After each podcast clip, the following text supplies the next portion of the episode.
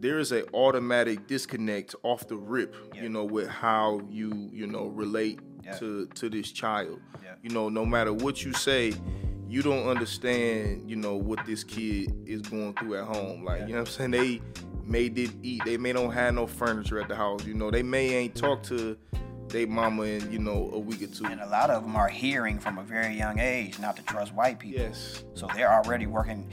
I, I, I put, I, I'm uh, dropping a course, and I put in the course, you working at a deficit that you don't even know about Right. because of what's happening at home. Right.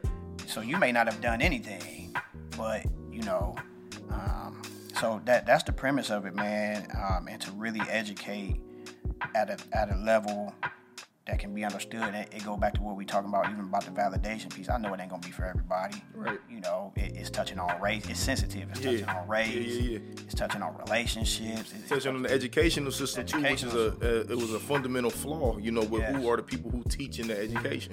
Yeah.